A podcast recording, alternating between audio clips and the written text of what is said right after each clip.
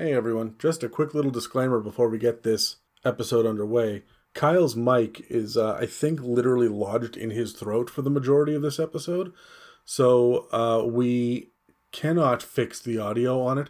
There's a lot of good content, and so I'm loath to delete it or to re record it uh, because it's never the same the second time. So we're going to let it ride. Terry and James are fine, but you might want to turn down your speakers just a little bit uh, because Kyle may fucking blow them out. So there's your warning. Good luck. I hope it's all copacetic for everyone, but uh, I we acknowledge that this one's going to be a little bit rough to listen to. So get to your speakers in five, four, three, two, one. Uh, would a dragon god have a hoard? And if so, what would be in it? Oh, right. Okay. Would a dragon god god have a hoard? I think definitely they'd have hoards. Um, and I think they're gonna have all kinds of stuff because the dragon god is going to expect gifts from everyone from everywhere, not just a particular region.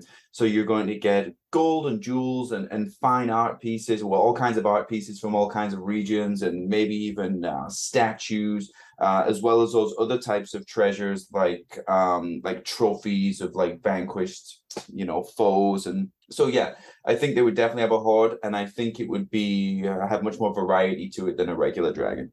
Okay. Oh, I like that. So like uh every time someone gifts something, right? It like disappears and then just gets added to the hoard. Yeah, I would say so. James? Okay.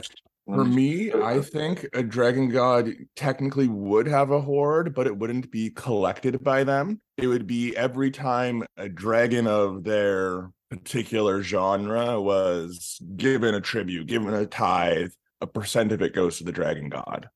Oh, right, like a like a cut, like a, a kickback. Yeah, kick back to your god. You know, the church takes 10% of your earnings for doing nothing. The dragon god takes 10% of your earnings for doing nothing. Kickback Okay. God sounds an amazing like an amazing band name. I've got to I got to use that somewhere. Kickback to your God is I don't know maybe there's like a 2000s feel to that. Yeah, like an emo band kind of thing. Yeah. Yeah, it's something like that, isn't it? Yeah. Okay, I'm pretty sure that's a My Chemical Romance album.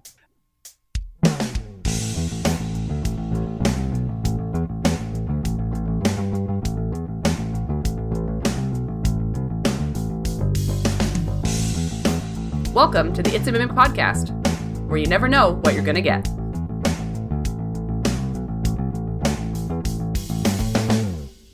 Okay, welcome to another episode of the It's a Mimic podcast where we continue our conversation on monsters in Dungeons and Dragons 5th edition. I am Terry, and with me today are James and Kyle, and this episode is called Dragon Gods Epic Tails of Sibwing Rivalries.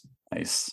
In this episode of the It's a Mimic podcast, this panel of dungeon masters is going to don our holy vestments and pray to the big three dragon gods in the Forgotten Realms, and a couple more. But before we get started, let's be honest. If adult dragons suddenly appeared in our world the way they are presented in D&D, they'd be worshipped as gods. At what point do you personally join the dragon gods as a minion? At ancient, adult, or young? Yeah, I there's good there's so many dragons, right? And then only so many of them get to I would say advance to that older age because they're always trying to take each other out and they're always competing. So I think I would probably wait for adults unless there was like an imminent threat. Like a young dragon is still going to fuck you up no matter what. So if a young dragon is like, "Hey, I'm your boss now," you're going to go along with it, right? But you're going to be putting your 30 days notice in to move and you're going to be trying to find somewhere else. Um, but uh, so I would probably start adult if I could, or young if there's a threat. Okay, so desperation choices. It's desperation choices for me. Yeah, Yeah. So I'm going straight ancient. I want that power. that's when yeah, you're I'm with Kyle. I'm selling my soul. I'm going ancient, but also humans are very too much warmongering and the weapons we have. we could take out a young dragon and a good chance with heavy casualty and area loss an ancient adult dragon. So like ancient seems to be the only true concern for us. Uh, you know, that's a good point. Uh, James took it a little bit further there. We're thinking like a, on a strategic scale, but I think you're correct. Uh, we probably could take out an adult dragon. I don't want to be part of that battle. You know, I always said, I said to Adam a No. couple of times, I'm the guy that I want to be on the fifth row of the Battle of Hogwarts. You know, like I'm like middle management. That's where I want to be. Uh, I You're the cheerleader. on the sub that shoots the nuke at the dragon. I don't. That's where I, I want to be. I don't want a job of any significance, but I don't want to be a grunt. I don't want to be the first two rows that go charging in first because those are the guys that never get out the other side of it. Hopefully, by the time he gets to like the the fifth row, I'll be there. But I don't want to be important enough that I'm expected to make significant decisions. I just want to blur in. Okay. Okay, before I think we it's funny. go on, Kyle. I think it's funny that you're the only one that's actually served in the military too. yeah, this comes from experience. Absolutely. Yeah. you know, be fifth row. I, I I think it was a, it was it uh it was one of the leaders in World War II. I think it might have been Churchill. I might have been wrong. It might have been one of the Americans um, that said, you know, don't don't be the person that dies for their country. Make the other guy die for his. I'm absolutely all about that. Yeah. All about Yeah. that. War, by the way, is not a bunch of uh, war. By the way, is just a bunch of 21 year olds trying not to die. That's all it is. That's all it is. Okay. Uh, before we get any deeper into this, let's cut to an ad break. We have previously covered quite a bit in our discussion on Dragons in 5th edition. For all those episodes and more, you can follow or subscribe on Spotify, Apple Podcasts, YouTube, and dozens of other podcast apps. And if you'd like to support us, you can donate through the website, check our store, or join our Patreon and get access to other episodes and series. If you'd like to pay for some ad space on It's a Mimic, or just shout out to a friend, please reach out to us through our email and website that are listed in the show notes below. Before we go any further, thanks to Logan for becoming our most recent Patreon subscriber. We look forward to shooting the shit with you on the Discord. It's a busy week at It's a Mimic. We've got a little bit of something for everybody this week. Uh, not only did we do the mailbag questions yesterday, uh, where Terry, Kyle, and I sat down and answered a handful of surprisingly PG questions from you guys. Like, there was not a whole lot of rated R stuff. So, I mean, dear listeners, you slippin'. But then, of course, there's also today's episode on Dragon Gods, which is really just part one of the conversation. We'll be doing Dragon Followers uh, next week. But also, we've got a little bit of something for everyone on the Patreon as well. So, Copper tier and above are going to have access to the next Campaign Builder episode, where we sit down and talk about strategy sessions with the players and why they're important and fun, even though combat doesn't break out. But before that, on Wednesday, I'm going to sit down and drop another Legend Lore Online episode because there's been a lot of releases recently and they're not all great. So let's start off with probably the most popular one that's come out in the last few months. And then the end of the week is going to wrap up with, well, silver tier patrons are going to have the opportunity to listen to me sit down and wax poetic about nothing in general for a very long time. We happened to catch a conversation on mic uh, instead of recording an episode, and there was enough insight and good shit in and amongst the crap that we're going to release it. So, little bit of everything for everyone. Uh, it's a full week, and we hope that everybody's having a great middle of November. Uh, don't let the seasonal depression get you down. Don't forget to save up for Christmas, and uh, and don't forget to go easy on the last remnants of the Halloween candy, assuming there's any left. Anyway, let's get back to the episode. All right. There's one other thing that I got to go over right now with everybody, and that is the fact that um, as I'm editing this and moving forward, I've discovered that uh, James was mispronouncing Sardior. Uh, I guess that uh, he got a wrong pronunciation guide somewhere online. So Terry actually corrected him, but then James ignored him because the Zoom call uh, glitched and James didn't hear it. So I didn't know what to do. I was going to try to edit James, if I tried to find if he ever said it properly or edit the word he or anything in it. What I ended up doing instead, which I think is really freaking hilarious, is uh, I just edited Terry exclaiming Sardior at the top of his lungs and uh, and just edited it into James's freaking breakdown. So um, this is now a drinking game I've made, and every time that Terry says Sardior, uh, you got to do a shot. So there we go. Uh, don't play this while driving, but otherwise, uh, reach for that bottle because this is pretty funny and it makes me laugh. It catches me off guard every time. So enjoy. All right, let's get it going. James, I think we're starting with you today. Sardior. is a unique ruby dragon in its natural form. Is a long, sinewy body covered with deep ruby red scales, and at a distance is often mistaken for an ancient red. Sardior. Works covertly against the planetarium and any human rulers who sought to imprison or make use of the psionics, and any giant who sought hostile actions against dragons. These actions include seeking out dragons to slay them, destroy their eggs, or to conquer their lairs. Uh, this dragon is worshipped by neutral dragons, psions, and psychic warriors, but doesn't require much from his followers. He doesn't try to guide their decisions, view him as an ideal to be stroked after and to help improve. Many sought out his clerics as a source of knowledge. The temples gained their wealth by charging their services. They showed little interest in politics, Sadio. is the first creation of the primordial dragons Bahamut and Tiamat. He helped them to create the first metallic and chromatic dragons. When the gods of the outer planes invaded the material plane, Sadio. hid in the heart of creation, and is believed to have died when the first world was destroyed. However, some sages believe that Sadio. his consciousness survived, shattered and fused all over the world in the material plane. Like the Terry of Dragons. Yeah. Like the me of dragons, you think? Yeah, just hiding away. hide no way. Do you think I'm hiding away? I don't hide. well, no, I was just I was thinking of your like how you would react in terms of dragons coming. You're Oh. like the fifth line, you know. I think Terry would be the most excited if dragons showed up. Maybe a toss up between him and Pepperina. No fair. Yeah, I think Pepperina's going to be way more excited than me. I'm like an Yeah. enthusiast from a distance. I don't need to be up close to dragons. Mm. Awesome, James. You got anything else on Sardior? Uh, that's what I've covered. There's some questions.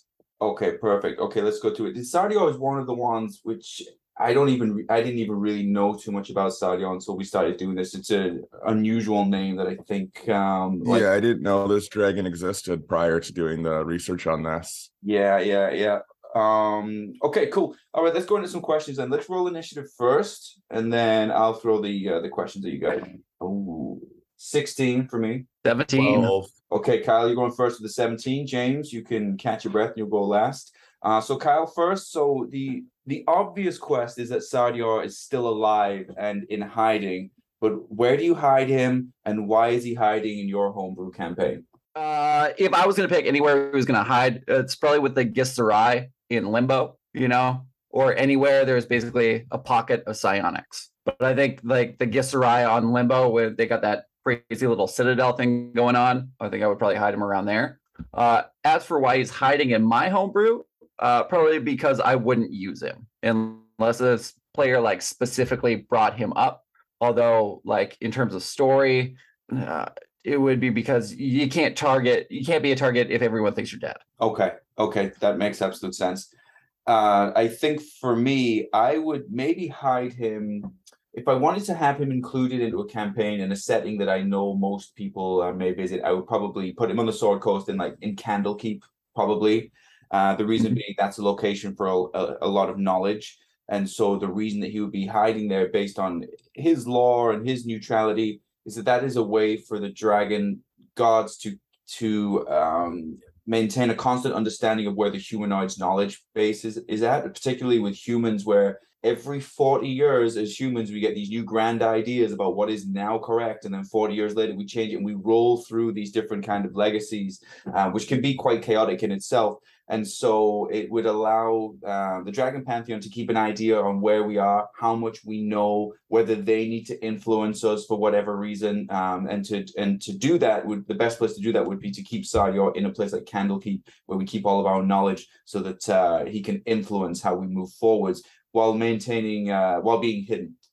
Thanks kyle. Kyle is nodding in approval uh, for those people at home so that's good. Uh, james what do you think for me, you would just the lore that's already there of how they everyone believed he died during the destruction of the first world, but he's a gem dragon. So he's shattered his consciousness into every gem on the planet. That's why they have so much information. Mm, interesting In Yeah. every room of every rich person, they're wearing rings with gems on them. He has that information. And every room has a pillar and a, a giant uh, church or whatever right he has that information. He's connected to all his own consciousnesses. So he's an information broker, but your party doesn't meet him as an information broker. They meet him as a little hermit that sits outside the street that gives them good information. So interesting they don't know he's a dragon god, but He's there just to mess with the balance, make sure it stays neutral. Oh, I So he'll send your party that. to go defeat the bad guy, but he'll also send the bad guy after your party to make sure they don't get too strong.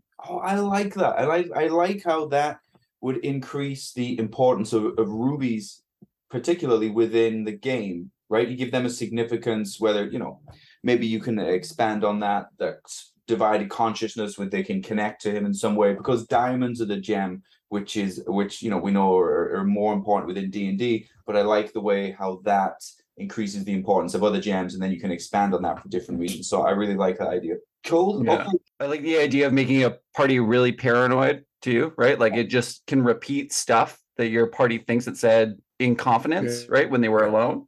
right I'm like, oh shit, how did he get that information? Like, how is he, how is he spying on us, kind of thing? I really like that idea, James.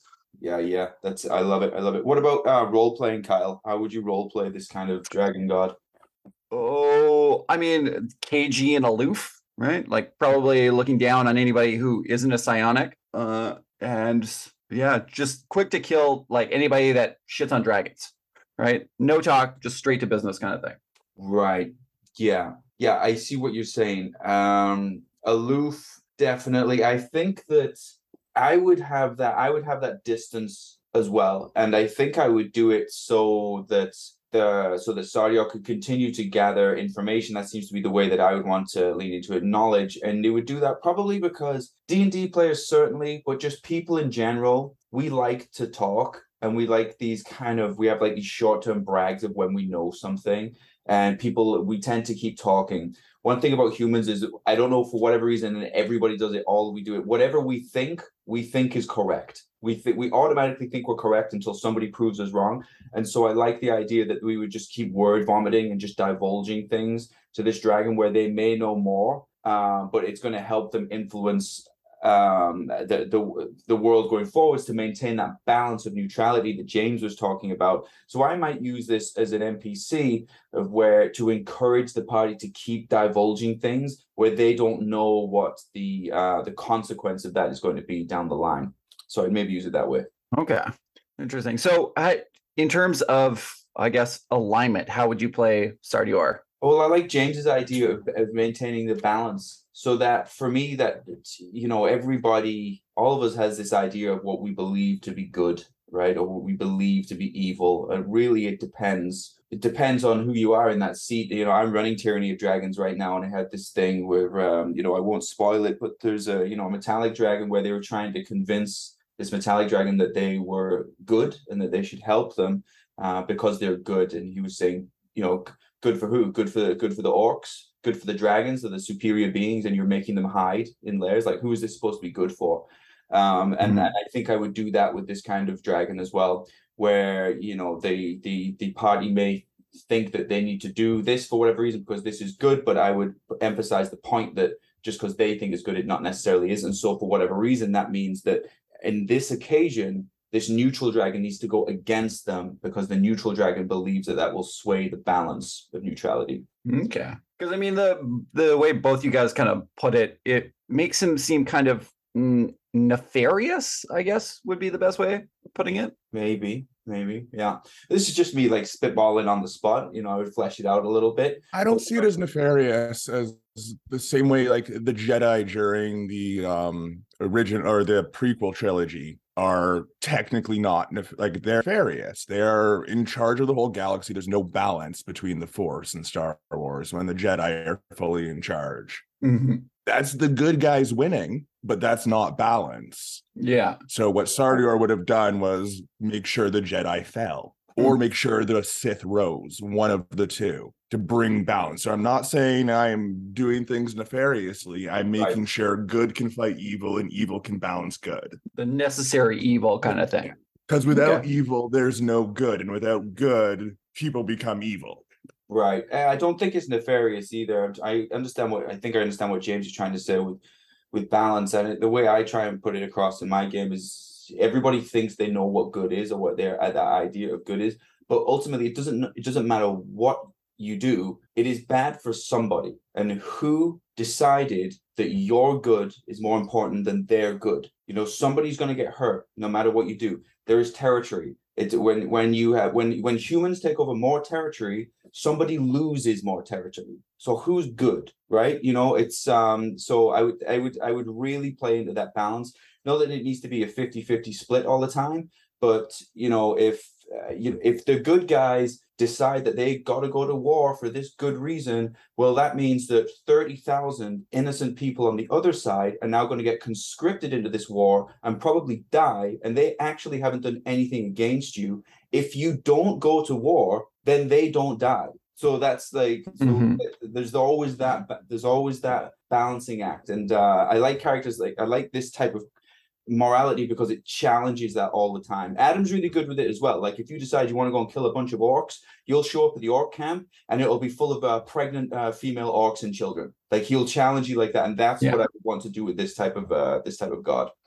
Okay, cool. Okay. Uh, okay. What about exploration and clues, Kyler? Honestly, I had a whole different answer, but I really, I really like James's original idea where he kind of splits his consciousness between all these rubies. And Yeah. so, building on what I said earlier, is just you know you kind of get clued in by him or this mysterious stranger repeating stuff verbatim that your party has said. And so they kind of have to slowly piece together, okay, well, how do we know what's the common connection between all these things and uh, how it relates back to him, I guess.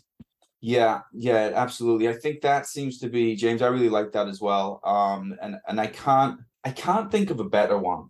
Is is is the honest answer? I mean, you could do it through people like an increase of followers, I think, but it's difficult with with neutral aligned creatures because how do you make something that's neutral more obvious in the world? You know, you can tell when something more evil is happening or if there's a more of a good presence with things that are happening around. But when things are just staying neutral, it's hard to exaggerate that. But I like the idea of Mhm. gems that are being scattered around and increasing their um their importance within the game. So I think I would probably copy that and I would use that. I think is my favorite so far. For me, I'd make sure the party, besides for like the little hint of verbatim repeating what the party said when they thought they were alone, I would give them no clues that this person exists as this, as a dragon god.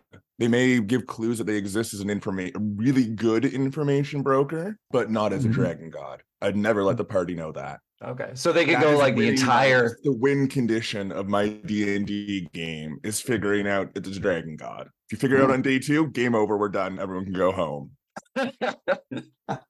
It's ruined. Everybody leave. You ruined it. You figured out the secret. Go home. We're done. Yeah, the secret, yeah. Uh. All right, cool. Okay, uh, let's move it on to the next one then. Kyle, I think you're our next one to go. Bahamut. Interest. I see online that there are two common pronunciations. I see you, you and I differ. You emphasize the ba Bahamut. I emphasize the ha. I Mhm. say Bahamut, but it was uh, interesting. Baham. Bahamut. He was first known to the other dragon gods as Xymor. Uh, the Untheric called him Marduk, while the Faerunians, Faerunians now know him as Bahamut, the platinum dragon, god of justice, nobility, protection, and honor. He is the patron and progenitor of metallic dragons. He is nearly 200 feet long with a tail to match. Bahamut possesses traits of all five kinds of uh, metallic dragons. So we'll have the horns of, oh, I'm drawing a blank, like silver dragons, you know, uh, the claws of gold dragons, etc., etc. Uh, his eyes change color depending on his mood, and he is covered in platinum colored scales that have a faint blue sheen to them and are said to be almost indestructible. He has currently made a home for himself on in the seven heavens of Mount Celestia, though his aspect often travels the material plane in numerous different disguises, mostly human. Uh, his favorite being an old human wizard with seven golden canaries, who are really ancient gold dragons in disguise. Uh, and he goes by the name of Fizban the Fabulous. Though he has been known to appear uh, also as a prince, drawn by a carriage of seven horses, an urchin with seven friends, or a beggar with seven dogs. I mean, pretty much just the theme goes that there's him and then seven identical other things that travel with him. Uh, where does Bahamut come from? Well, the short answer is no one really knows. And depending on who you ask, you're going to get a different answer. It may be that he was the son of Io, uh, also known as Asgorath, the dragon deity of creation, and the brother of Tiamat and Null. The dragon of Abeir believed that Tiamat and Bahamut were born from the sundered corpse of Asgorath after he was killed in the Dawn War, Well, according to Gold Dragons, he is the son of Tamara, the dragon goddess of life, light, mercy, and forgiveness, and Lendys, the dragon god of justice and the judge of dragons in life after death. Uh, well, in Fizban's, we also get the Elegy of the First World, which states that Bahamut and Tiamat were formed from the chaos at the beginning of time. Now, I'll be honest, the shit gets pretty hazy to me after this. I mean, I, I spent hours going over the lore and backtracking through events. And frankly, Dragon history is just out of control in the Forgotten Realms. It has gotten almost unwieldy and no longer really makes sense. I mean, unless you go like, you know, the contested ideas of creation myths through different civilizations and all that stuff. But it's just, I found it frustrating, I guess. Okay. Uh, according to the Elegy of the First World, Tiamat and Bahamut essentially created the material plane, and with it, the First World. It supposedly did not exist before. However, at this point, we have already gone through the Dawn War, where Abeir and Toril were split. Uh, and Erechus have fought, and humans exist, even if it is in a primitive form. And, anyways, according to the Elegy of the First World, when it was created, all the other gods, particularly the ones from Mount Celestia, went, Hey, that's a neat place you got there. Can some of my creations hang out with you? The dragons did not like that idea. So they started a war with the Faerun pantheon, which ended up with Bahamut losing and Tiamat imprisoned. Eventually, Bahamut regained enough strength that he returned, but not to battle this time, just to kind of watch and see what all the fuss was about with all these new gods. And then eventually opted to join the pantheon for some unspecified reason, after which the first world was destroyed, all for some unspecified reasons, but all signs kind of point to the Faerun gods just being irresponsible dicks with his creation. So after that came the Draco Holy War, a time in which dragons went to war over all things what alignment Asgorath was. So like a petty uh, religious squabble just got out of hand. Uh, and this saw schism in Gold Dragon religion itself, with the younger gold dragons starting to worship Bahamut, while the older ones continued to worship Lendys and Tamara. Now this conflict also led to the Dragonfall Wars, which saw hostilities between Bahamut and Tiamat come to a new level, where in response to a wyrm general of Tiamat being killed by Bahamut, Tiamat creates the dragon spawn, uh, forcing him in turn to create the Ux Bahamati, which function essentially as the beginnings of Dragonborn. Uh, now, eventually, the Untheric pantheon rose prominence, at which time Bahamut changed his name once again to Marduk and joined yet another pantheon until he and Tiamat fought each other personally over a god king in which both dragons die and essentially disappear from the world. Uh, since Bahamut didn't have enough followers to resurrect him, uh, until Gareth Dragonsbane traveled to the Abyss and destroyed the Wand of Orcus and brought back the tree gem from the destruction, which brought renewed interest in dragon gods and their worship from non-dragons, which restored Bahamut to deity status again. After all that comes a Spellplague, during which time the house of the Triad on Mount Celestia is attacked by demons. Uh, Tyr and Torm, who are human gods, uh, call for help. Bahamut answers, helping to destroy the demons. And as thanks, Tyr promotes Bahamut to, you guessed it, another fucking pantheon.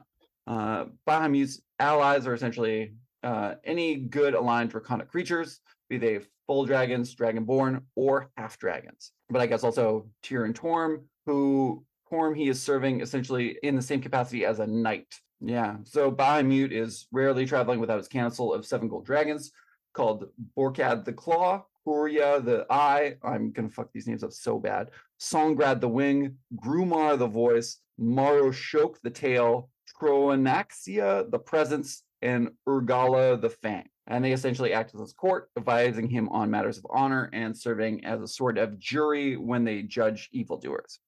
Uh, they can also act as emissaries on tasks that did not require the god's personal attention. No one really knows where they came from, whether they were rigorously selected from among gold dragons or whether they were once mortals who exemplified Bahamut's principles to such a degree that they were awarded the status after death. Uh, these gold dragons, as I said earlier, take many forms to blend in when Bahamut is walking the world in non-dragon form, uh, but most often as the seven golden canaries. Uh, now I'm supposed to tell you how Paladine from Dragonlance and Bahamut different differ, but to be honest, the lore is like so inconsistent that it's really hard to hammer out why. Uh, so if any listeners can give me a concise answer, I'm all ears. But frankly, they can both fuck off. Uh, my best guess is that Paladine is just more powerful, right? Like it's just I think Bahamut is considered a lesser deity, where Paladine is like the upper echelons of. Right, right. Awesome, Uh-huh. Kyle. Thanks. That was. uh uh, Sorry, I'm cutting you off. Was there anything else for Bahamut? Oh yeah, I got I got more. So uh Fizban's gives us uh the aspect for Bahamut, which stands like at uh CR 30. Uh so well it should be a hard no in terms of ever having your party fight this thing. You know how parties can be. Uh it is a gargantuan lawful good dragon with an AC of 23 and just shy of 600 head points. It has a walking speed of 60 feet, burrowing speed of 60 feet, swimming speed of 60 feet, and 120 feet of flying. Its stats are all between 25 and 30, except for Dex, which sits at a lowly plus four. Uh, it has massive bonuses to con, intelligence, wisdom, and charisma saving throws, as well as to insight, perception, and persuasion. It is immune to acid, cold, fire, lightning, radiant, bludgeoning, piercing, and slashing from non magical attacks, and from being charmed, deafened, frightened, paralyzed, and stunned. It has true sight out to 120 feet and a passive perception of 28. Uh, strangely, though, it only speaks Draconic and Common. You know, like I figured it would have at least had Celestial since Bahamut lives on Mount Celestia, or I mean, all languages like most gods have. But uh, for traits, it has five legendary resistances uh, and something called Platinum Brilliance, which recharges after a short or a long rest. Uh, so basically, if the aspect is reduced to zero hit points, it instead automatically resets to 500 hit points, gets its breath weapon back, and all legendary resistances, as well as being able to use mythic actions, which basically gives them two new options for legendary actions. Uh, if opting to go this route, it also recommends you immediately give your players 155,000 experience points uh, just for getting through the first round of the aspect. For actions, it can take one bite, claw, and tail attack. Uh, each get a plus 19 to hit on one target. Uh, the bite has a 20 foot reach and deals 2d12 plus 10 piercing damage and 4d10 force damage. The claw has a 15 foot reach and deals 2d10 plus 10 slashing damage and grapples a huge or smaller creature uh, with an escape DC of 20, uh, though it can only grapple one creature at a time. The tail attack also comes with a 15 foot reach and deals 2d12 bludgeoning damage and forces the target to make a DC 27 strength save or be knocked prone. Uh, the two breath weapons recharge on a five or six. The first is Exalting Breath, where it channels the winds of Mount Celestia in a 300 foot cone, and each creature of the aspect's choice regains 13 d10 hit points and is restored to full life or restored to life with full hit points if it has not been dead for more than an hour, which is just insane.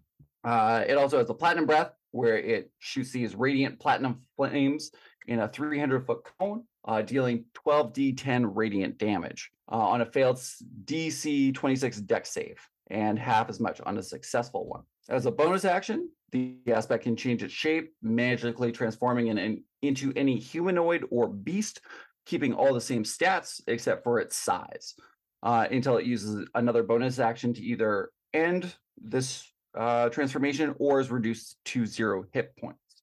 So in its first form, it gets three legendary action points, which it can spend two ways. And the first is an attack where uh, first is an attack where it can make a claw or a tail attack, or it can choose Furious Bite, which costs two actions, where it can make a bite attack, uh, forcing the target to make a DC 27 Wisdom saving throw, or be frightened until the end of the target's next turn. Uh, and once it has also used its Platinum Brilliance trait, it can then also use Celestial Shield for two actions, where seven spectral ancient dra- gold dragons like appear around him, and he gains 77 temporary hit points until the start of his next turn. I'm guessing the seven gold dragons just represent the hit points because it doesn't say how they would go into initiative and only last until the aspect's next turn. Uh, finally, the last one it gets is Celestial Lances uh, for three actions, where it conjures four massive lances of magical force that strike the ground in four different places within 150 feet of the aspect. Each creature within a 20 foot radius and 100 foot high cylinder centered on each point make must make a DC 27 dex saving throw or take 7d6 force damage. Uh, a creature can only be affected by one lance at a time. So you can't drop them all on the same player, no matter how much you really want to. Awesome. Wow. Thanks, Kyle. That was uh that was a lot. It was good. There's a lot I didn't even know there. Um okay, awesome. All right, let's go jump into our questions here then. So uh same initiative. Kyle, we're gonna keep you going first here. So good quest idea Ah. uh, based around Bahamut. What do you think? Son of a bitch. Um, I, I don't know. Uh, dressed as just a regular dude. He asked you to go kill some of Tiamat's bastard children. Honestly, I didn't have a I didn't have a lot for this guy. He's uh it can be difficult for the good aligned dragons. So like I- I'll give you mine because I feel like with the evil aligned dragons and the, and the dragon gods, it's it's so much more obvious what you know you're you're on the good side you're trying to fight the bad guys and you come up with interesting ways to do that. It's harder with the good aligned stuff. The way i i have bah- bahamut is um he he's quite involved in my tyranny of dragons campaign. And i have a paladin that's sworn an oath to bahamut. And basically what i do is just make that oath that good aligned oath that he has just constantly inconvenient constantly like um uh for example, like Bahamut will have him doing things that he doesn't necessarily understand why he's doing it. Um, you know, so he may have to kill somebody who is very well known, who everybody believes to be good, and you know, and he's very well loved, and he'll have to do it publicly, and it seems like the wrong thing. And the you know, the bigger picture is that he's secretly not a good guy, and he's one of the bad guys in, in disguise, and blah blah blah. But not everybody knows that or because he's sworn an oath for, for good, he cannot do anything evil ever because he's sworn an, an oath to Bahamut. So he's constantly being tested with that. Things are put in front of him. I put, you know, his backstory for this player was that he has beef with tieflings because tieflings killed his whole family, whatever D and D backstories, you know. And so I constantly Mhm. put like that those types of challenges in front of him to make him try and do something evil, and he knows that uh, there is an ancient bronze dragon that will come and try and kill him if he does that because he's failed and he's been assigned that task by Bahamut to do that. So it's uh, so I, I have that different kind of challenge where yes, it's not evil aligned, but it's it's very difficult to maintain that that standard of good. I try and pull ideas from like the Old Testament uh, to kind of use with the Draconic Pantheon for that kind of thing. So that's what I would do. I'd play with something like that. Okay. Yeah, the moral quandary kind of thing. My biggest issue with him is that it's just I I don't know. I I guess I got frustrated by his backstory because he just it was really wishy-washy, right? It kind of jumped all over the place and uh, he didn't really strike me as necessarily a good character, right? Sure he's aligned with good people, but I mean he just does things out of convenience a lot of the time and will just instead of being actively good and trying to make a difference, he stands back and just waits. He he would go for inaction over, you know, being a paragon of good, I suppose. Right. Yeah. Um, yeah, I think the way I kind of play that is that we maybe don't necessarily understand like good on what scale, like long term good, because he might be thinking this is not good for the next two thousand years, or not going to go well. And I know you want me to change Mhm. today, but that's actually not going to be the best thing. So I I try and play it like that, like we just don't understand, you know, because we're humans. The Bahamut works in mysterious way kind of thing. Bahamut works in mysterious ways and inconvenient ways often. James, anything on quests? Yeah. Uh, yeah, I had two ideas. One idea is Bahamut and Tiamat are siblings, and this all just got out of hand. They had a sibling argument millennia ago, worlds ago, and other dragons just pick their side, and it just increased and increased and elevated and elevated to the point where they have to fight each other. They have to quote unquote kill each other just to get a break. So neither of them are truly good or truly evil. They're just fulfilling the role that everyone has pushed upon them. So either a quest based on that idea, like exposing that they're just running the motions at this point and they don't like this. Or my Oh, other right. quest idea is Bahamut sends you out to go take out zealotous um, bronze and gold dragons. So dragons that are supposed to be good, but their definition of good is too extreme. Like someone littered, they get killed. Right. So now you guys need to go out and take out these overly good dragons oh. Interesting. by the definition of good. I like the way you've looked at those from different angles. I like the first idea where you know we we think that it's the dragon gods that are controlling what we're doing and why we're doing it, but it's actually just got out of hand, and now they feel like they they are expected to maintain this moving forwards, even though that was not really their intention. Well, because at this point they know every dragon, both metallic and chromatic, could rise up against both of them Right, just because they're no longer fulfilling their role. toothpaste out of the tube. Yeah, I get it. Hmm. Mm, Cool. That's interesting. Or like the idea that they've been silent for so long that people have lost sight of what their original mission is. Hmm. And so now it's just kind of cascaded into an effect where, you know, they think they're doing good, but they've forgotten the original meaning of Christmas kind of thing. Yeah. Yeah, yeah, I like that. Awesome, Kyle. What about uh, role playing? Uh, I mean, I imagine him to just be like holier than thou. Um, and you know, Kyle does not like stand back, let let let people make their own mistakes. Um, you know, I I just imagine him very hands off, right? Like, because when I was reading when I was reading the lore, basically the original split between Tiamat and Bahamut was that uh, they created the first world together, and then the Faerun gods came in and destroyed it. And Tiamat was pissed and was like, "I'm gonna fucking kill everybody." And Bahamut's like, mm, "Nah, you know what? I'm just gonna chill out with them over there." You know, mistakes happen. That's what it is. Live and let live, kind of thing. I just, I, he strikes me as a very kind of like hands hands off kind of god. Yeah, I think I would play it that way as well. I would play hands off. I would play it that I, you know, the opposite being that Tiamat, I don't play that way. She's very involved. You know exactly what she wants, when she wants it, and you're Mm. expected to follow it. Bahamut, it's not entirely clear. It's not even entirely clear if he cares. You're not even sure if he's really listening. And I, I like that idea because that's Yeah. hard to work with. You know, you think you know what you're supposed to be doing, but you're not really sure. And it doesn't seem to be confirming it either way. I'd play him like Kelso from the 70s show. Right, okay. An absolute idiot, but like more or less a heart of gold. Like, he cares about people and wants to do right, but he's got six brain cells to rub together, so he doesn't know what to mm-hmm. do. Right, I understand. Yeah. Okay. Spent too long in human form. Yeah, exactly. Stay away from those people, internet, okay? They have all the best intentions, but uh, incompetence will hurt you long term. So there we go. Um, great. Okay, exploration clues, Kyle. I I imagine running across him at, in human form. Like chances are, I think if you ever ran into Bahamut, you would never know it was Bahamut, right? I imagine it would be.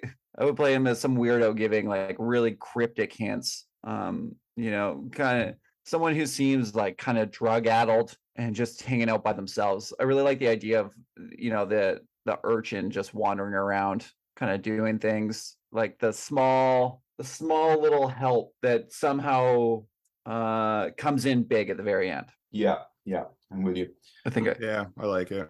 Yeah, I've been I've been playing it as not just the moral con- uh, quandaries that I was talking about earlier, but for those people that claim to be aligned or followers of Bahamut, I give them just constant challenges. Put evil in front of them that's coming from Bahamut, like the idea of you know the gods will give their best soldiers the biggest challenges. I do that. I put con- constantly difficult hitting all kinds, uh, all parts of the character sheet uh, whether it's like affecting their their their movements, not just their alignments, but like blinding them, giving them diseases, giving them everything.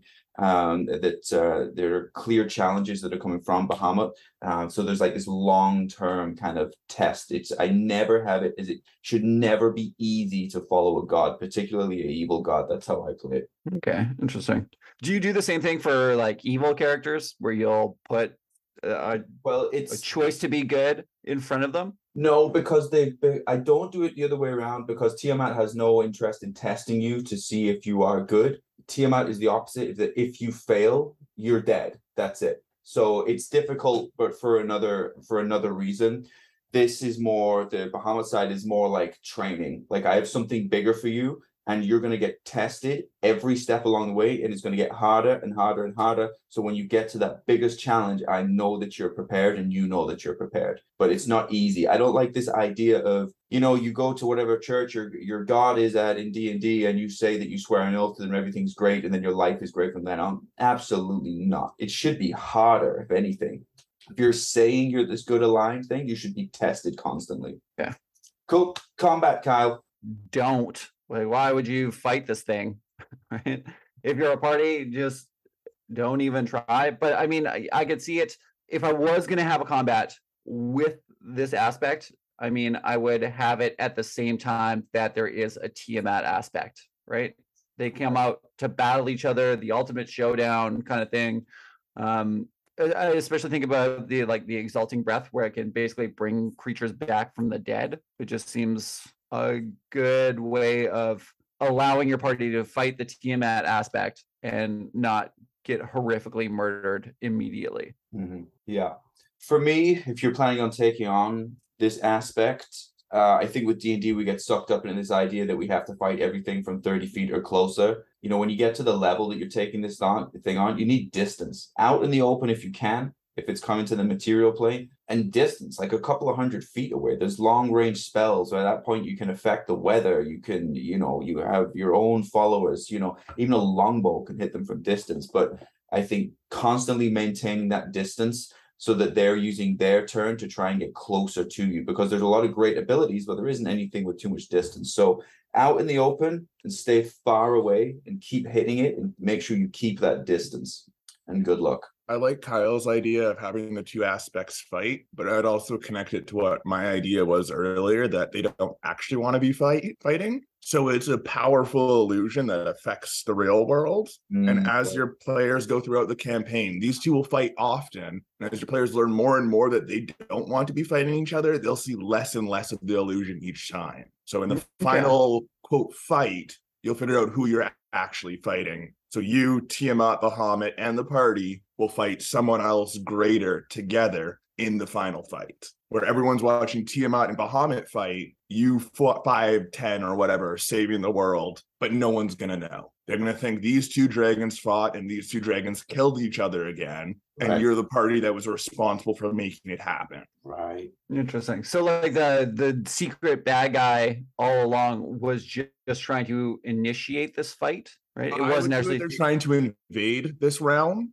Mhm. And each of these major battles that Tiamat and Bahamut would be illusioning would be a, a break point for that invasion. So either like a general's coming or new portals opening and you need to do something to stop it each time. And at the very final battle, the big guy shows up and all of you are fighting. So three gods with you fighting beside them. Give the players bonuses or blessings from both the gods on their side to make sure they don't die instantly, like resistance to all damage types. So they take half damage from absolutely everything. Okay. Yeah. And you can still have a god level fight without your players just melting in the first round of combat. Okay, good. I could get down with that. okay. Awesome. Okay, perfect. Okay, let's move on to our last one then. So I will take us from here with uh Tiamat.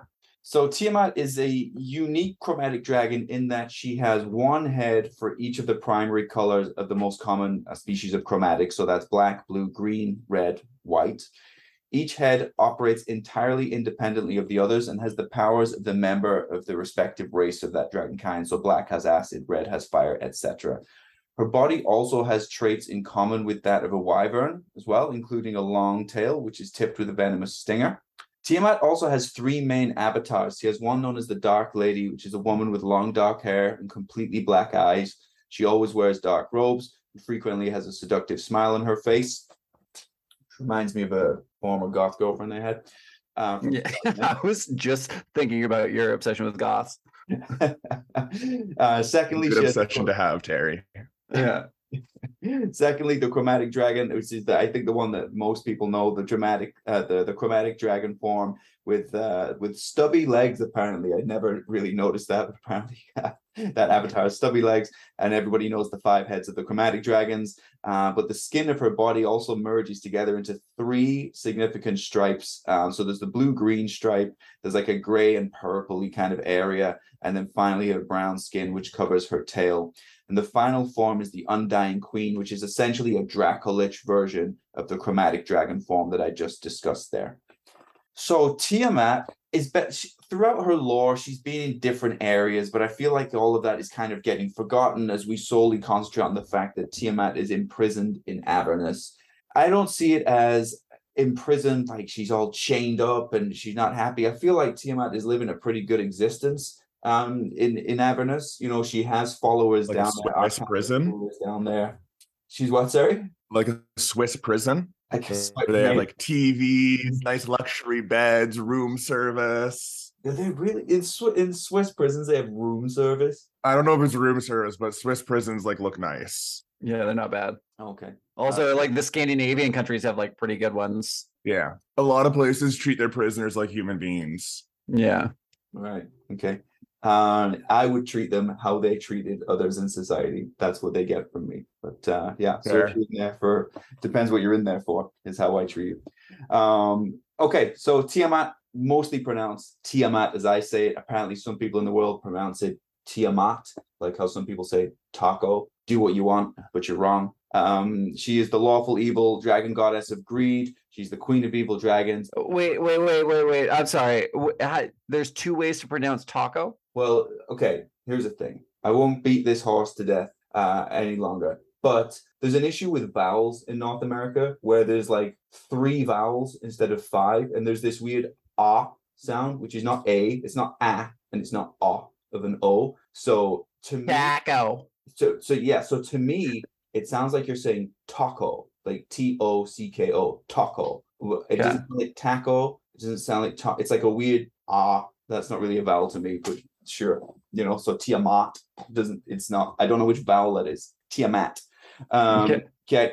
Uh, uh, for a while, she was also the reluctant servant of the greater gods Bane and later Asmodeus. Before entering the Faerunian pantheon, she was a member of the Draconic pantheon, and for some time, she was also a member of the Untheric pantheon, which I don't really know too much about. Maybe some people out there do. Tiamat is also the eternal rival of her brother Bahamut, who's the ruler of the good metallic dragons we just learned about. Though some people do speculate that actually the two are former lovers, um, I think that argue you could argue that perhaps you could do both. I've kind of touched on the fact in my campaign that it might be both. It's a bit Game of Thronesy, but they're not people; they're dragons, and they don't care what you think. So that's what they do. Tiamat is notoriously arrogant. She's greedy, hateful, spiteful, and she is vain. She never forgives any kind of slight ever and is solely focused on obtaining more power and wealth, which sounds incredibly stressful to work for her. Like you could have a 20 year career in the cult of the dragon and have never failed ever. And then you're two minutes late to a meeting and you're dead, and so is your whole family for generations. Sounds incredibly stressful, uh, but that's the way she is. And I stick to that to a T in my campaign as well. Kind of sounds like a I- toddler that was given immense power. Toddler. Yeah, a little bit. Um, I also I also kind of imagine like you make a mistake your first day, like you know, you put the emphasis on the wrong A in her name, and then she'll just never let you live it down. yeah, that's it. Yeah. Uh, she disdains mortals. She regards them as disposable tools in her schemes. When needed, she is known to be charming and even fey like, but her self serving and reptilian personality will betray her sooner or later. Uh, as it does with all of us. I feel like people are on their best behavior when you first meet them, and eventually you start to see through the cracks of how they really might be. Not that everybody's bad, but I mean, you know, we all have a personality. Uh, so I like the idea of seeing that come through. I imagine that she gets she I imagine that Tiamat will probably have like flash anger and then have to calm herself back down. Um, but on a much more exaggerated scale. So Tiamat does enjoy the company of dragons, and she's known to have many great wyrm consorts of the chromatic varieties around her. She has an insatiable greed for treasures, but it is known that she does prefer her followers to bring those gifts to her instead of searching for riches on her own. I'm sure that's just a power play more than anything. Mm-hmm. Uh, Tiamat's agenda of wanting to take over control of the realms is widely known. Uh, she's been thwarted again and again by her enemies, but she has never given up. She has a particular interest in controlling some uh, some certain regions, Unther and Chessenta. And after the Spellplague, she did show an interest in Murghôm, Tyrmouth there, and the Dragon Empires of Laerakond. That's going to be deep lore for me. I don't know too much about those regions. There's a lot of regions in D and D, uh, but uh, those are regions that she has wanted to conquer. Uh, she's known that to not like leaving her lair. Uh, however, she will if it helps her advance her agenda, but she typically will work through her church or her other agents in like the cult of the dragon. Uh, Tiamat keeps an active watch over all of the dragons of evil kind and always tries to stir them to further her actions um, and, and lean and leverages their pride and their wickedness to further her agenda. She essentially encourages and enables them to do evil things all of the time. She does have some known relationships and followers. So Tiamat has made quite an, uh, an impact on the cult of the dragon, and she's claimed some of their members as her worshippers. Most evil dragons will worship Tiamat since their uh, species first appeared in Toril, and kobolds believe that Tiamat created them. For the Church of Tiamat itself, the Church of Tiamat is regimented by a strict hierarchy of ranks and titles, and Tiamat's clerics are, are occupied by the twin tasks. There's two tasks: one of, of acquiring ever increasing an ever increasing hoard of wealth for her, and the and the second agenda is to destroy all of the other uh, faiths of the other deities as well. There are a number of named worshippers that she has in D&D lore. For those of you that have read the Tyranny or played the Tyranny of Dragons campaign, you'll have heard of Severin Silrajin, Rezmir the Half-Dragon, Neronvain um, of the Misty Forest, and Arkhan the Cruel, who's Joe Manganiello's character, who's becoming more and more popular um, in Tiamat campaigns. And there are two stat blocks that I want to visit with you guys. There's one that comes from uh, Fizban's itself, and then one that comes from the Rise of Tiamat. Um, the first one, we'll take a look at the one from the Rise of Tiamat. So she's a gargantuan fiend, okay, which means essentially she can be as big as you want her to be. The standard gargantuan size is four by four grid squares or larger than that. Armor class of 25 with natural armor. That is, and I'll point out the differences. That is different to the Fizban's aspect of Tiamat, which comes with an armor class of 23. In Rise of Tiamat, we see hit points of 615 compared to the Fizban's aspect of Tiamat with hit points of uh, 574. The speeds are very similar. Tiamat does get a swim speed in the Fizban's aspect of Tiamat, though. The stats are particularly different. The stats are arguably stronger uh, for the aspect of Tiamat. There are some stats that were uh, Tiamat is dexterity, for example, in the Rise of Tiamat campaign, she has a dexterity of 10. Um, she doesn't have anything under a under a 14 uh, for the aspect of Tiamat from Fizban's book. The abilities will change somewhat as well. She gets multi attacks, of course, with claw, tail, frightful presence that all of the larger dragons will get. Uh, the uh, Fizban's book will give her legendary actions or legendary actions she can do. She gets five legendary actions on that stat block, and they can be the breath weapons of any of those five dragon heads. Um, so it costs two legendary actions to do that. So you're looking at at least two breath weapons as legendary actions on Tiamat's turn, which means she takes them at the end of somebody else's turn, in addition to her own actions, uh, which she has. The aspect of Tiamat has some abilities that are similar or, or essentially the same as what Kyle went through with Bahamut, the chromatic flames, for example. So this is uh, a 300 foot cone that then requires a, a, DC 27 dexterity save, and you're going to be taking an average of 71 points of damage from that. Uh, this is a uh, this is just a standard action that Tiamat has. It's going to be any of the five elemental types uh, that Tiamat covers. The legendary actions are a little bit different with the aspect of Tiamat from Fizban's. She has a Furious Bite. This costs two legendary actions. Uh, it's a, it's a it's a single bite attack, but if the attack hits a creature, uh, the creature is required to make a DC 20, 27 Wisdom saving throw, or they will become frightened of the aspect until the end of their next turn. She gets mythic actions as well. She can hurl creatures through Avernus for the cost of two actions.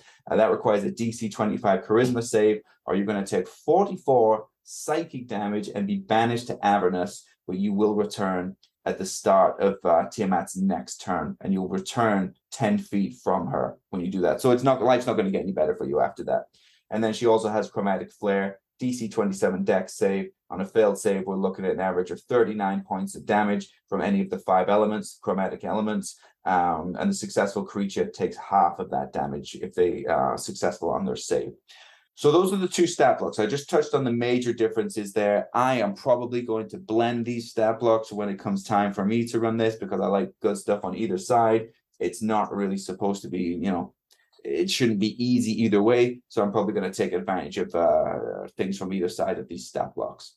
All right. Okay. But that's it for me. That's everything, uh, everything from Tiamat. Anything jumping out there, guys, that we want to touch on as I scroll up to these questions? I like the Tiamat from Rise of Tiamat a lot more than I like the aspect of Tiamat.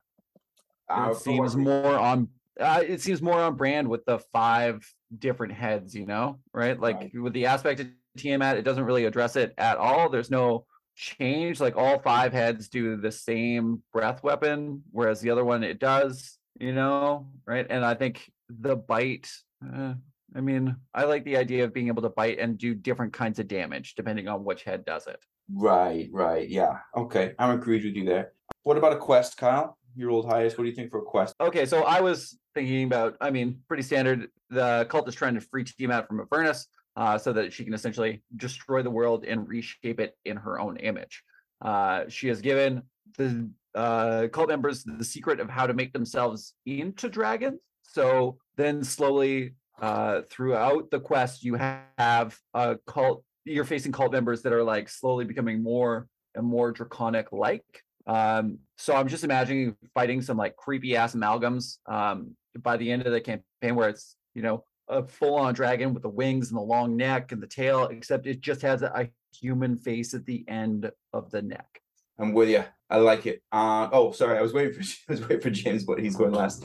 Yeah, for me, for um, a quest, I think because I'm running Tyranny of Dragons, I like the idea of what would happen afterwards if Tiamat uh, is risen to the material plane. So I would like the idea of an entire campaign that that follows Rise of Tiamat. So I want to imagine the that the last adventuring party has failed, and now Tiamat rules the prime material plane. So now we imagine Waterdeep, Neverwinter, Baldur's Gate, all of those places in this like post-apocalyptic kind of world where you are now the resistance that is trying to regain control of that world. So it's a complete reimagining of how we know uh, the Sword Coast would be. So that would Okay, be- I like that. James. Uh, I'm actually going to take a bit from both your ideas. So I'm going to do the same with uh, Terry after the fact, but take from Kyle the people changing into dragons. So what your party has to do, you're sent out from a sanctuary city that is protected by the Holy Order of Bahamut or whatever. So this city can't be attacked. But you're set out to kill every single one of those people that turned to get whatever part is so you can turn into a dragon and fight on more level ground. So you go Okay. from being even a level 20 human to a level 20 dragon at the very end. Essentially giving them true polymorph without giving them true polymorph. Ah, I like it. That's powerful. That would be.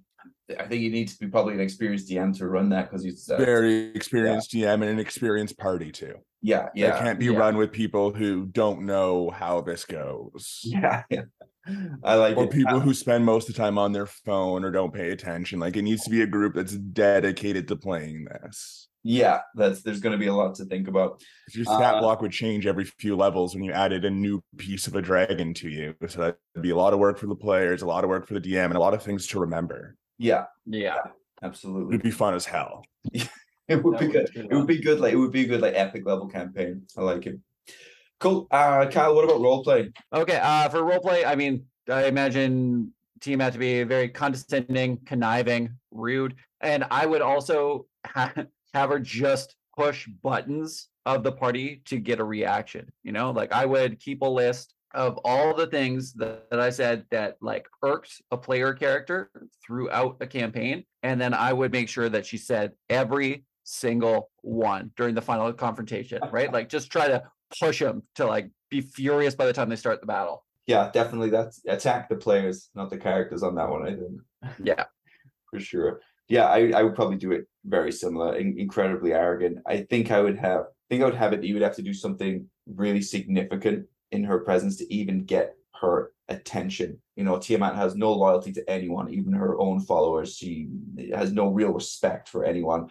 But I think I would lean into what Kyle's saying absolutely, and whatever is irked the players or whatever you know will bother them. Uh, even if that is, don't even acknowledge them. Even if they're talking, even if they're trying to talk with Tiamat, don't even look. Oh, Just- yeah. Just talk over them. Talk over them. Don't even acknowledge it. Just keep talking to whoever you decide you want to talk to, because that I know that bothers us. Like I have a thing with that. Like if I feel disrespected, I'll like I'll Yeah. make like I'm not good at being disrespected at all and I'll let you know, and I'll make you cry. And that I think if if somebody was going to play Tiamat against me, that's all they need to do is ignore me, and I will get, I will go for overkill, and I will probably make mistakes because I would probably want to hurt them. I think that not hurt, not physically hurt them, internet, just make them feel what I was feeling, that disrespect. All right, cool. James role playing Tiamat. How do we do it? A bratty sibling at the end of the day. Like, yeah, she's all powerful. Yeah, she's evil. But at the end of the day, I feel like she's just a brat. She like doesn't get her way, so she has a temper tantrum has a hissy fit. Someone doesn't respect her, so she beats them up, kills them, mocks them, does whatever. Like I feel her just being a little sibling that her older brother ignored her for too long, and now she's trying to get attention. Yeah, yeah, I can see that. the bratty side I like, right? Because she's so powerful, you feel like this comes with a certain, and she's clearly very intelligent, but I think you think it comes with a certain amount of like uh, wisdom or kind of composure. Yeah. Uh, but really, to have she's just Like I feel like they were born with these powers, so uh-huh. they're super intelligent toddlers, essentially. yes, yeah, So yeah, you may be all powerful, but you don't have the lived experience of Right. someone who isn't all powerful. Your lived experience is you being a god and doing whatever the hell you want. Whereas most people, even who do become that powerful, had someone above them prior to. So they had to learn respect, learn to hold back, learn to understand the world around them. But when you're that strong and no one to challenge you, till Mhm. another group of gods came in centuries later and destroyed your home world. Like, of course, you're going to be both Bahamut and Tiamat. You're going to be standoffish as Bahamut and a bitch as Tiamat. like, there's no way around it. yes, yeah, Yeah. absolutely, yeah, absolutely. Um, what about exploration and clues, Kyle? Uh, okay, so building up the thing I was saying before, I I would leave a trail of dead chromatic dragons, right? Like your party gets sent to, to go kill these dragons, and then by the time they get there, the dragon is already dead, but it's just got pieces missing, right? Like it's missing its head, it's missing a wing, or a, missing a claw in this time, right? And so the cult is basically building a body for Tiamat to inhabit out of all these dead chromatic dragons. So you're trying to figure out like who got here before you, why are these dragons already dead, and why are they missing these pieces? Right, right.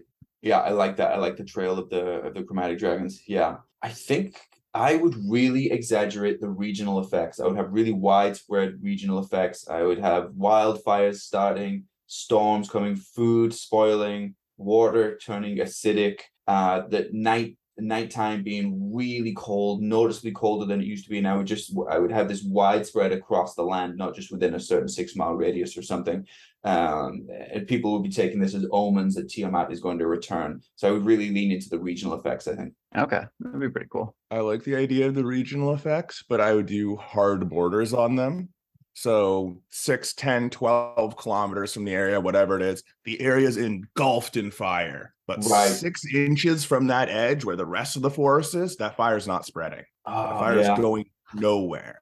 That lake is filled with acid halfway through. The other half is a perfectly normal lake. So everything is to the extreme and to the edge, but doesn't go beyond its region. yeah, yeah, Mhm. Interesting. I like that. So you could be in a town on a lake where there's hundreds of towns, tons of fishing villages, and nobody knows the back half of the lake is a poison storm. yeah, Nobody knows because nobody goes back there. There's no need to go fishing back there. yeah, then someone disappears and that's how your party gets drawn in to the lake and they realize oh half the lake's poison why the hell is half the lake poison oh the forest is on fire at a hard line like what's going on yeah. I like that. And then it's a significant moment when you make the conscious choice to cross that line to go Yeah. and everything beside. Yeah, I like that. I like it. Kyle, combat. I, I mean, considering Tiamat's size and reach, unless you are fighting on a pretty big map area, you should be able to hit basically everybody without moving, right? So nobody would be safe any turn. I am doing, I'm going to hit one person with the tail, one person with the hand, and one person's going to get bit, right? Every time. I don't imagine there is sort of um, a planned battle from Tiamat. I imagine like working into her character, it's just like blind rage, and that's how she fights. Right, right, okay. And I think that makes sense. That is, um, I understand how that would be what Tiamat would do. I think I likely, maybe I might do it slightly differently. I don't think I'd spread it out like that. I- think I'm not thinking in a way of like if I was controlling Tiamat, like how to be the most strategic. I would try and make it as interesting as I can for the players. And by interesting, I mean I want to just stress them to hell. I want to destroy all of their plan because they'll plan for two hours before they go into this thing. So one at a time, I'm just going to hit one team member. I'm going to have them unconscious so that they have to spend their entire turn trying to figure out how to bring that person back. I will move backwards, change location, fly out of the lair, do what I need to do. But every round, there's enough going on where I think I can get one person down, and I'll just drag this battle out, move them through different elements into different places.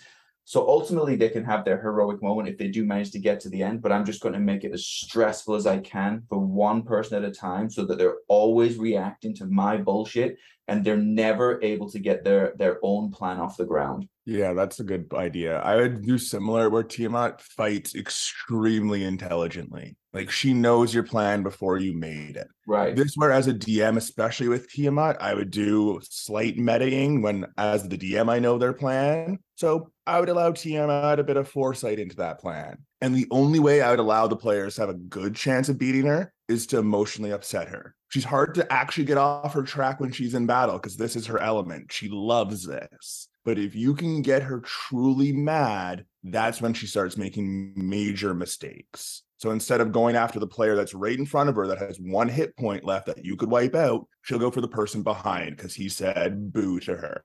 Right, right. Gives the party a chance to get their plan off the ground if they can get under her skin. And this is the one time she's almost impossible to get pissed off. I I like that, James, because I appreciate the the the honesty to uh, Tiamat's personality. Yeah. Like if they do well and they piss her off, she will change and she may become more reactive or she will change somehow. So I, I like that because then you're not just like you're not ignoring the party's efforts of what they're trying to do to change the situation to themselves. So I like that. I think that's staying true to Tiamat's character.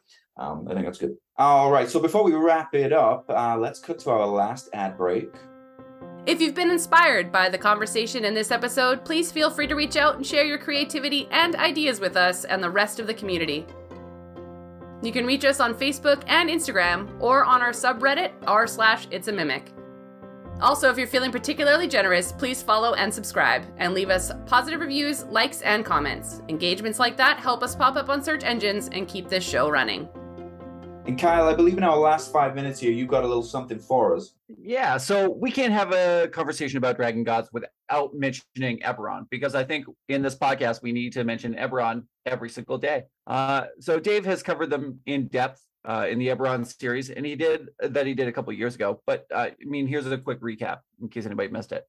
So in the beginning, there was Tiberius, Eberron, and Khyber. Together, they created the 13 planes, which in each one of them embodied a different concept. Uh, and then they also created the material plane, where these 13 concepts could all kind of manifest together. So you get war with peace, you know, chaos, order, all that stuff. So the only problem is that Khyber wished to rule it alone. Uh, so Khyber killed Siberys, which created the ring of dragon shards that surrounded the planet. Khyber then sought to kill Eberron as well, but failed and Eberron, knowing that they could not kill Cyber because or Khyber because they're not powerful enough, instead turned themselves into a prison and trapped Khyber within. So now it is said that Eberron became the planet itself, while Khyber became the Underdark and the creator of demons and aberrations, forever hoping and plotting to one day escape from the prison of Eberron. So Eberron also has something called the Draconic Prophecy, where Eberron itself basically whispers possible futures to the people who can read it. Knot patterns appear in strange places, like rock formations or ice crystal patterns, and they basically show a map that can be used to guide histories. The clues are often cryptic and vague, often having a number of different possible interpretations. The example given is if the Bear King is slain in the shadow of morning, the crown will fall from this nation, which could possibly mean the King Boranel of Breland, since his herald is the bear. And the shadow could either be the morning, the Mournland, or could also mean uh, on the anver- he is killed on the anniversary of the morning. It doesn't necessarily mean that he will die and that the monarchy will fall, just that if he dies under these certain circumstances that are laid out in the prophecy, it will happen. So if he does die either in the moorland or on the anniversary of the morning, then we can expect the kingdom of Breland to fall. Uh, so, which basically sounds to me, you know, if you say anything vague enough, you can ascribe meaning to it afterwards any way you want. So, I mean, personally, I've never really cared for prophecy, but how do you guys feel about that? Yeah, prophecy. I I wind it into my campaigns sometimes. I'm not I'm not too big on it because it can be difficult to kind of control the outcome of it. You know, these games are chaotic when you play them over months and months. I like the idea, but I've found it to be difficult to execute. I think that's the idea with this. Is like you give it vague enough, and you can basically figure out how it works afterwards. Anyway. Yeah, that's right.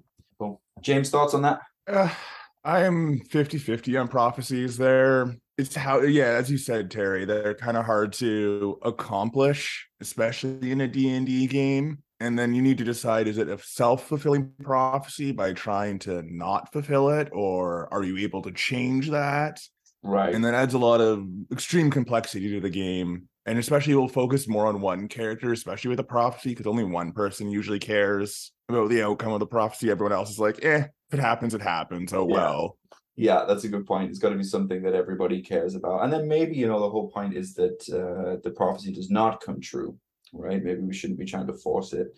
But uh, yeah, good to hear. But then, is it prophecy if it doesn't come true? Like, But is the prophecy that them hearing the prophecy and them taking actions to try to stop the prophecy fulfills it? So if they heard the prophecy and didn't take any actions when they were supposed to, the prophecy wouldn't come true any longer. That's my point of saying you need to decide if they're taking actions is what causes the prophecy, Right. or if the prophecy happens no matter what. That's one Yeah. layer of complication before you even give them a prophecy. yeah, it, it's hard. It- there's too many. I think it's almost too many moving parts Yeah. to use prophecy. In And a D&D game, I feel like prophecy, unless it's going to take place in the next two or three sessions, it is not a good long-term goal. So you don't know what players, player players are going to be in your game two years from now when the prophecy is supposed to be fulfilled. no, Everyone may be new. There may be only one person who really hated the prophecy left. No, that's a good point. Yeah, it's a it's a great point. Yeah, absolutely. Okay, awesome. Kyle, anything else on that for us? Uh, well, okay. So, I mean, between Forgotten Realms, Eberron, and Dragonlance, which dragon gods do you prefer? For me, I don't really care for Dragonlance as a whole. I find it a little too mm, PG and morally black and white for my tastes. Uh, Too on the as for, for yeah, as for Forgotten Realms, the mo- motivations just don't really make sense to me, right? Like Bahamut and Tiamat created the first world, then all these other gods are like, oh, sweet digs, mind if we move in? Big war ensues. Oops, we burned the place down and killed your child. And then, you know, Tiamat gets pissed, and then Bahamut's just like kind of just shrugs and moves into their house, you know? I like how Eberron has set dragons like apart from humanity and any sort of humanoids, right? Like they are the other and they are greater than. They operate on a different plane.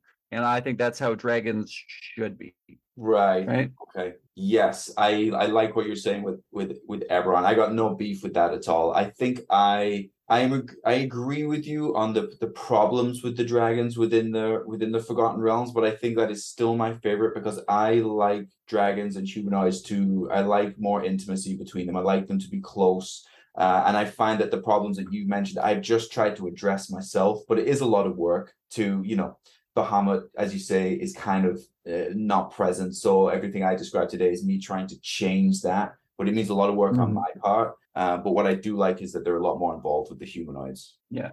Mo, See, I don't have a problem. I don't have a problem with them being involved. I just think like, you know, they are entirely alien, right? And there should be some separation. right, right, Right. yeah, absolutely. Oh, I guess for that, Kyle, my question is how do you view the other gods? Do you view them all as humanoid or are they an aspect of their power as well? Uh, that is a good question. I mean, I guess I always kind of the way you're describing it, you view them all as humanoid. So they are all similar to us, and the dragons are the only ones who look different. Whereas I view the gods as an aspect of their power, and they all look different. Yes, they have a humanoid form, just like the dragons can polymorph into humans. Okay, well, see, see, there's a bunch of different pantheons too, right? Like there's a Goblinoid pantheon, right? There's Eric Kokra pantheon. There's fucking all these other ones to cover each different one. Why is it just humanoids and dragons that are in the same pantheon, right? Like you don't find a dragon in a Goblinoid pantheon. I well, because goblins suck, so why would you want to be in one? But- yeah, I know. It's just a, it's just a Yeah, yeah, first yeah. example that came to my mind, right? But there's know, all these other like different it's not i think humans have appropriated the gods themselves as we do. So our Mystra god of magic is everyone else's god of magic. They they have different aspects as the dragons have different aspects. It's just what we've conjured for them is the way i see it personally. Because Okay. we seal gods and change religions all the time as normal humans don't you Yeah. think humans that have real gods in their world would be like, oh, that god of magic is more powerful than the one we were worshiping? That one's ours now. That that's our god of magic. Shut up, guys. So that's ours. Hmm. We're humans, is what we do. Okay. Yeah, But I mean, I also it's just like the the switching of the pantheons kind of bugs me, right? Like they It's go from legends told by mortals of inner or mortal affairs. yeah, So we're only hearing one aspect of a story, and you're the DM, you're the real god of the world. So yeah, as Terry was saying, you got to put a bit of work in to uh, mm, knock out the kinks you see or hide it behind lore. Just that we don't have an answer. So shh, don't ask questions. Shut the fuck up. basically. Yeah. So that's all for this discussion on Dragon Gods. Make sure you subscribe or follow and check back regularly to see what inspiration and insight we'll have for you in the future. Thank you for listening to another episode of the It's a Mimic podcast. If you'd like to support us, we have a donate button on our website, www.itsamimic.com, a store with some It's a Mimic merch, and a Patreon. This episode and others can be also found on Spotify, Apple Podcasts, YouTube, and most other podcast apps. Thank you again for listening to It's a Mimic, where you never know what you're going to get. This has been an It's a Mimic production. Please check the show notes for this episode to see links, time codes, and credits, and don't forget to reach out and share your own inspirations.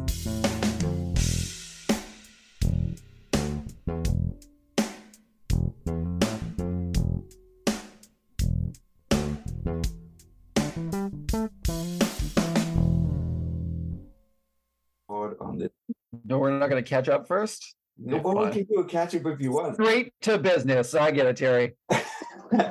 You were the late I know. one, Kyle. I, I was saying to I said I said to Adam before I was like every time I see you guys there's something we have to go to like we're playing a game or doing a podcast or something no there's no small talk because if we wait half an hour doing that everybody's late for stuff and I get it Kyle I hope you're okay is everything okay Yeah, I actually I'm in a great mood. You know, I just got back from vacation and I'm about to go on vacation again. So yeah, feeling good. well that sounds great two vacations in a row James do you get two vacations in a row No, I don't. I'm not Oh, like no. someone.